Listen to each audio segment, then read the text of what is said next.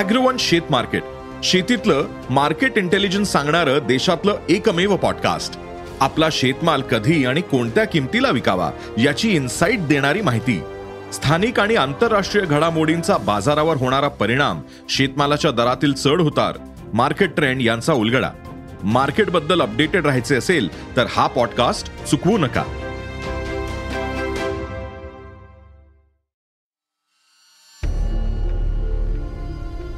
नमस्कार. मी श्रेयस आणि आपण ऐकत आहात सरकार नामाचं विशेष पॉडकास्ट राजकारण. चौदा ऑक्टोबर दोन हजार सोळा. थंडीचे दिवस होते. राजस्थानमधील सगळ्यात विलक्षण सुंदर समजल्या जाणाऱ्या जोधपूर शहरासाठीचा खास दिवस होता.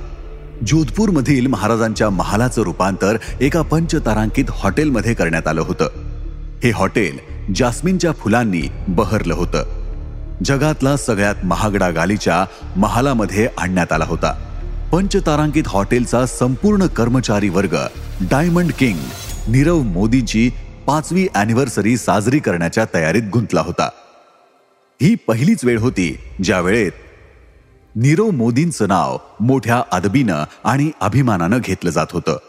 पंचेचाळीस वर्षांच्या नीरव मोदींच्या या पार्टीत जोधपूरचे महाराजा गजसिंग त्यांचं स्वागत करण्यासाठी हजर होते. ही घटना देखील जोधपूरवासियांना चकित करणारी होती कारण महाराजा गजसिंग हे फार चुजी समजले जातात. ते फारसे कुणासोबत उठबस करत नाहीत. असं असताना देखील ते नीरव मोदींच्या मेजवानीसाठी हजर होते. तिथल्या स्थानिक महिलांनी पारंपरिक पोशाख परिधान केला होता ज्यावर नीरव मोदी ब्रँडच्या दागिन्यांचा साज चढवण्यात आला होता. या ग्रँड पार्टीमध्ये देशातील करोडपती आणि बॉलिवूडचे जाने माने चेहरे दिसले होते. नीरव मोदी. हिऱ्यांसाठी हे नाव जगभर ओळखलं जातं. बातम्यांमध्ये गाजणारा हा माणूस आज फरार असल्याचं म्हणतात. पण या माणसाचा प्रवास चाळीस वर्षांपूर्वी सुरू झाला होता. ही सुरुवात झाली होती भारतातूनच. भारतातलं गुजरात हे राज्य कारागिरांसाठी ओळखलं जातं. याच गुजरात राज्यात सुरत नावाचं एक शहर आहे. नीरव मोदी तिथलाच. सुरतमध्ये केशवलाल मोदी नावाचे एक कारागीर होते. भारत स्वतंत्र होण्यापूर्वी म्हणजेच साधारण एकोणीसशे तीस चाळीसच्या आसपास केशवलाल मोदींनी हिऱ्यांचा व्यवसाय सुरू केला. एकोणीसशे चाळीसमध्ये केशवलाल मोदी सिंगापूरमध्ये गेले आणि तिथे त्यांनी हिऱ्यांचा व्यवसाय करायला सुरुवात केली. केशवलाल मोदींचा मुलगा होता दीपक केशवलाल मोदी.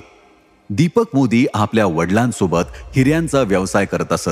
एकोणीसशे साठमध्ये दीपक मोदी हिऱ्यांचा व्यवसाय एक्सटेंड करण्याकरिता बेल्जियममध्ये गेले.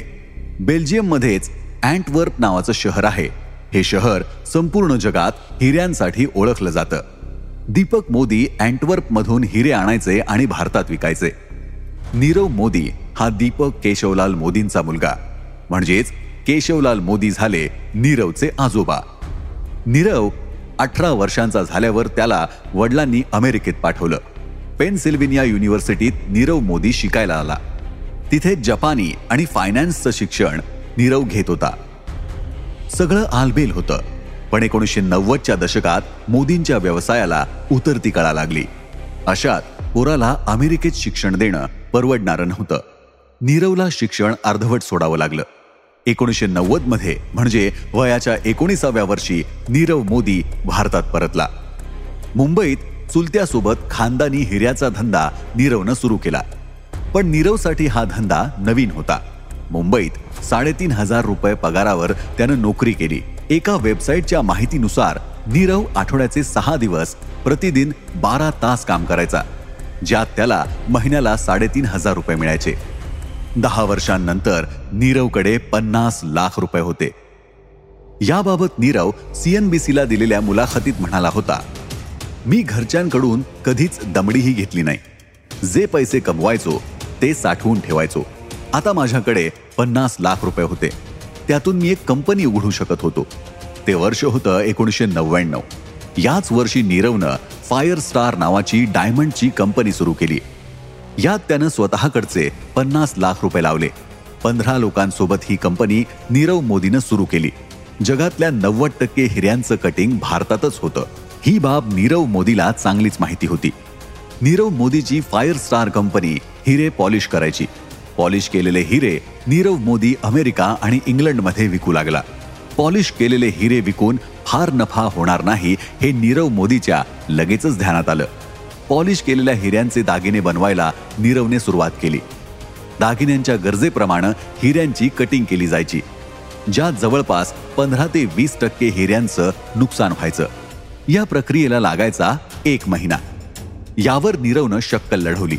पॉलिश केलेल्या हिऱ्यांऐवजी दागिन्यांच्या गरजेप्रमाणे हिरे पुरवले जातील असं त्यानं ग्राहकांना सांगितलं. याचा फायदा ग्राहकांनाही होईल पैसेही वाचतील आणि वेळेचीही बचत होईल असं त्याचं मार्केटिंगही केलं. ही शक्कल ग्राहकांवर चालून गेली आणि नीरवच्या बिझनेसनं टॉप गिअर टाकला. यानंतर नीरव मोदी कॉन्ट्रॅक्टवर अमेरिकेतील ग्राहकांसाठी दागिने बनवून देऊ लागला. त्या काळात मार्केटमध्ये फारशी चलती नव्हती. सेन्सेक्स घसरतच होता. भारतासोबतच चीनलाही बायपास करून कंपन्या थेट अमेरिकेतच व्यवसाय करू लागल्या होत्या. यानंतर नीरव मोदीनं एक मोठा धाडसी निर्णय घेतला. त्या दिवसात फ्रेडरिक गोल्डमॅन नावाची एक कंपनी होती. ही कंपनी नीरव मोदीच्या कंपनीच्या तुलनेत सात पट मोठी होती. नीरवनं ही कंपनी विकत घेण्याची ऑफर दिली. जवळपास दीड वर्ष लागलं. पण महाशयांनी अखेर ही कंपनी खरेदी केलीच. किंमत ऐकाल तर अवाक व्हाल. तब्बल एक अब्ज साठ कोटी रुपये नीरव मोदीनं या कंपनीसाठी मोजले. त्यानंतर अजून एक कंपनी नीरव मोदीनं विकत घेतली.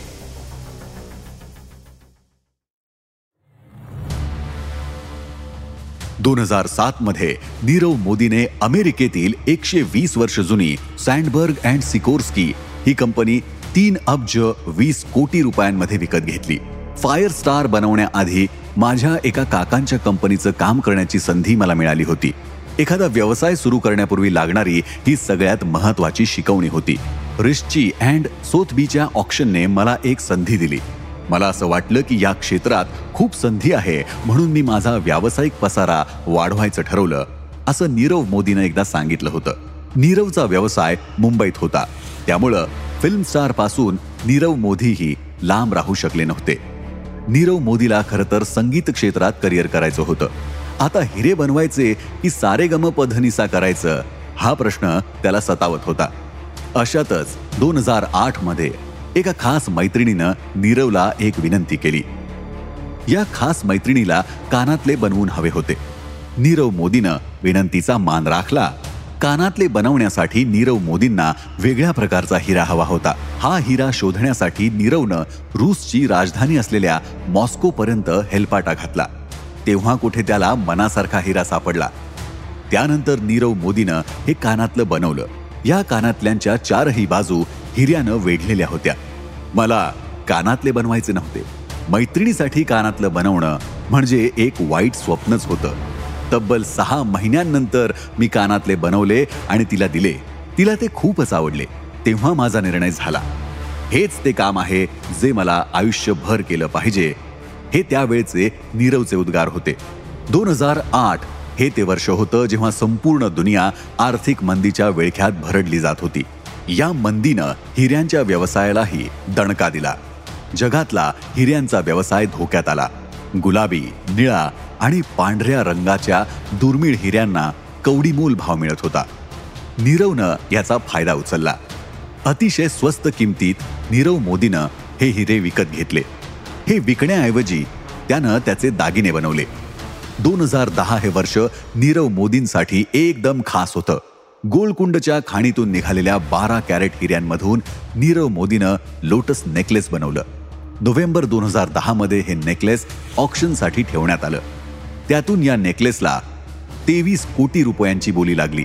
यानंतर लगेचच नीरव मोदीनं आपलं स्वतःच्या नावाचा ब्रँड लॉन्च केला. मुंबईतून झालेला नीरव मोदीचा बिझनेस विदेशात जाऊन पोहोचला. दिल्ली मुंबई न्यूयॉर्क हाँगकाँग लंडन आणि मकाऊमध्ये नीरव मोदीचे स्टोअर्स ग्राहकांना आकर्षित करू लागले. भारतातील नीरव मोदींचं स्टोअर अर्गायल या गुलाबी हिऱ्यांच्या डिस्ट्रीब्युशन करणारं एकमेव स्टोअर होतं. दोन हजार चौदामध्ये नीरव मोदीनं पहिलं स्टोअर दिल्लीत उघडलं. त्यानंतर दोन हजार पंधरामध्ये मुंबईत काळा घोडाजवळ अजून एक स्टोअर उघडलं. याच वर्षी न्यूयॉर्क आणि हाँगकाँगमध्येही स्टोअर्स उघडण्यात आली. दोन हजार सोळामध्ये अजून दोन स्टोअर्स हाँगकाँगमध्ये उघडण्यात आली. त्यानंतर लंडनमध्येही एक ब्रँच सुरू करण्यात आली आहे. दोन हजार सतरा साली जेव्हा फोर्ब्सनं नीरव मोदी हे नाव छापलं तेव्हा त्याची संपत्ती एकशे एकोणपन्नास अब्ज इतकी होती. त्यामुळेच त्याच्या नावाची दखल घेण्यात आली. नीरव मोदी हा केवढा पोहोचलेला माणूस आहे याची कल्पनाही करता येणार नाही. दोन हजार पंधरामध्ये न्यूयॉर्कमध्ये जेव्हा नीरवच्या स्टोअरचं ओपनिंग होतं तेव्हा प्रमुख पाहुणे म्हणून अनेक दिग्गज उपस्थित होते. त्यात डोनाल्ड ट्रम्प सोबतच हॉलिवूड अभिनेत्री Naomi Watts super model Coco Rocha यासोबत भारतातील लिसा हेडन आणि निम्रत कौर देखील हजर होते. मुकेश अंबानी यांचे वडील धीरूभाई अंबानी. धीरूभाईंची मुलगी आणि मुकेश अंबानींची बहीण आहे दीप्ती साळगावकर. दीप्ती यांचं लग्न भारतातील प्रसिद्ध व्यावसायिक दत्तराज साळगावकर यांच्याशी झालं. त्या दोघांची मुलगी आहे इशिता साळगावकर. याच इशिता साळगावकरचं लग्न नीरव मोदीचे धाकटे बंधू निशल मोदी यांच्याशी झालंय. चार डिसेंबर दोन हजार सोळा रोजी हे लग्न गोव्यात झालं. त्यांच्या साखरपुड्याला दिग्गज सिनेस्टारही हजर होते. आमिर खान शाहरुख खान दीपिका पादुकोण रणवीर सिंग आलिया भट्ट आणि करण जोहर देखील साखरपुड्याला आले असल्याचं सांगितलं जातं. तेवीस जानेवारी दोन हजार अठराला स्वित्झर्लंडच्या दावोमध्ये वर्ल्ड इकॉनॉमिक फोरमचं अठ्ठेचाळीसावं अधिवेशन होतं. पंतप्रधान मोदी या अधिवेशनात निवेदन करणार होते. त्यांच्यासोबतच भारतातून एक प्रतिनिधी मंडळही दावोसमध्ये गेलं होतं. या मंडळात नीरव मोदीचाही समावेश करण्यात आला होता. हाजी अली दर्गा तुम्हाला माहीत असेलच. तिथून एक इमारत दिसते.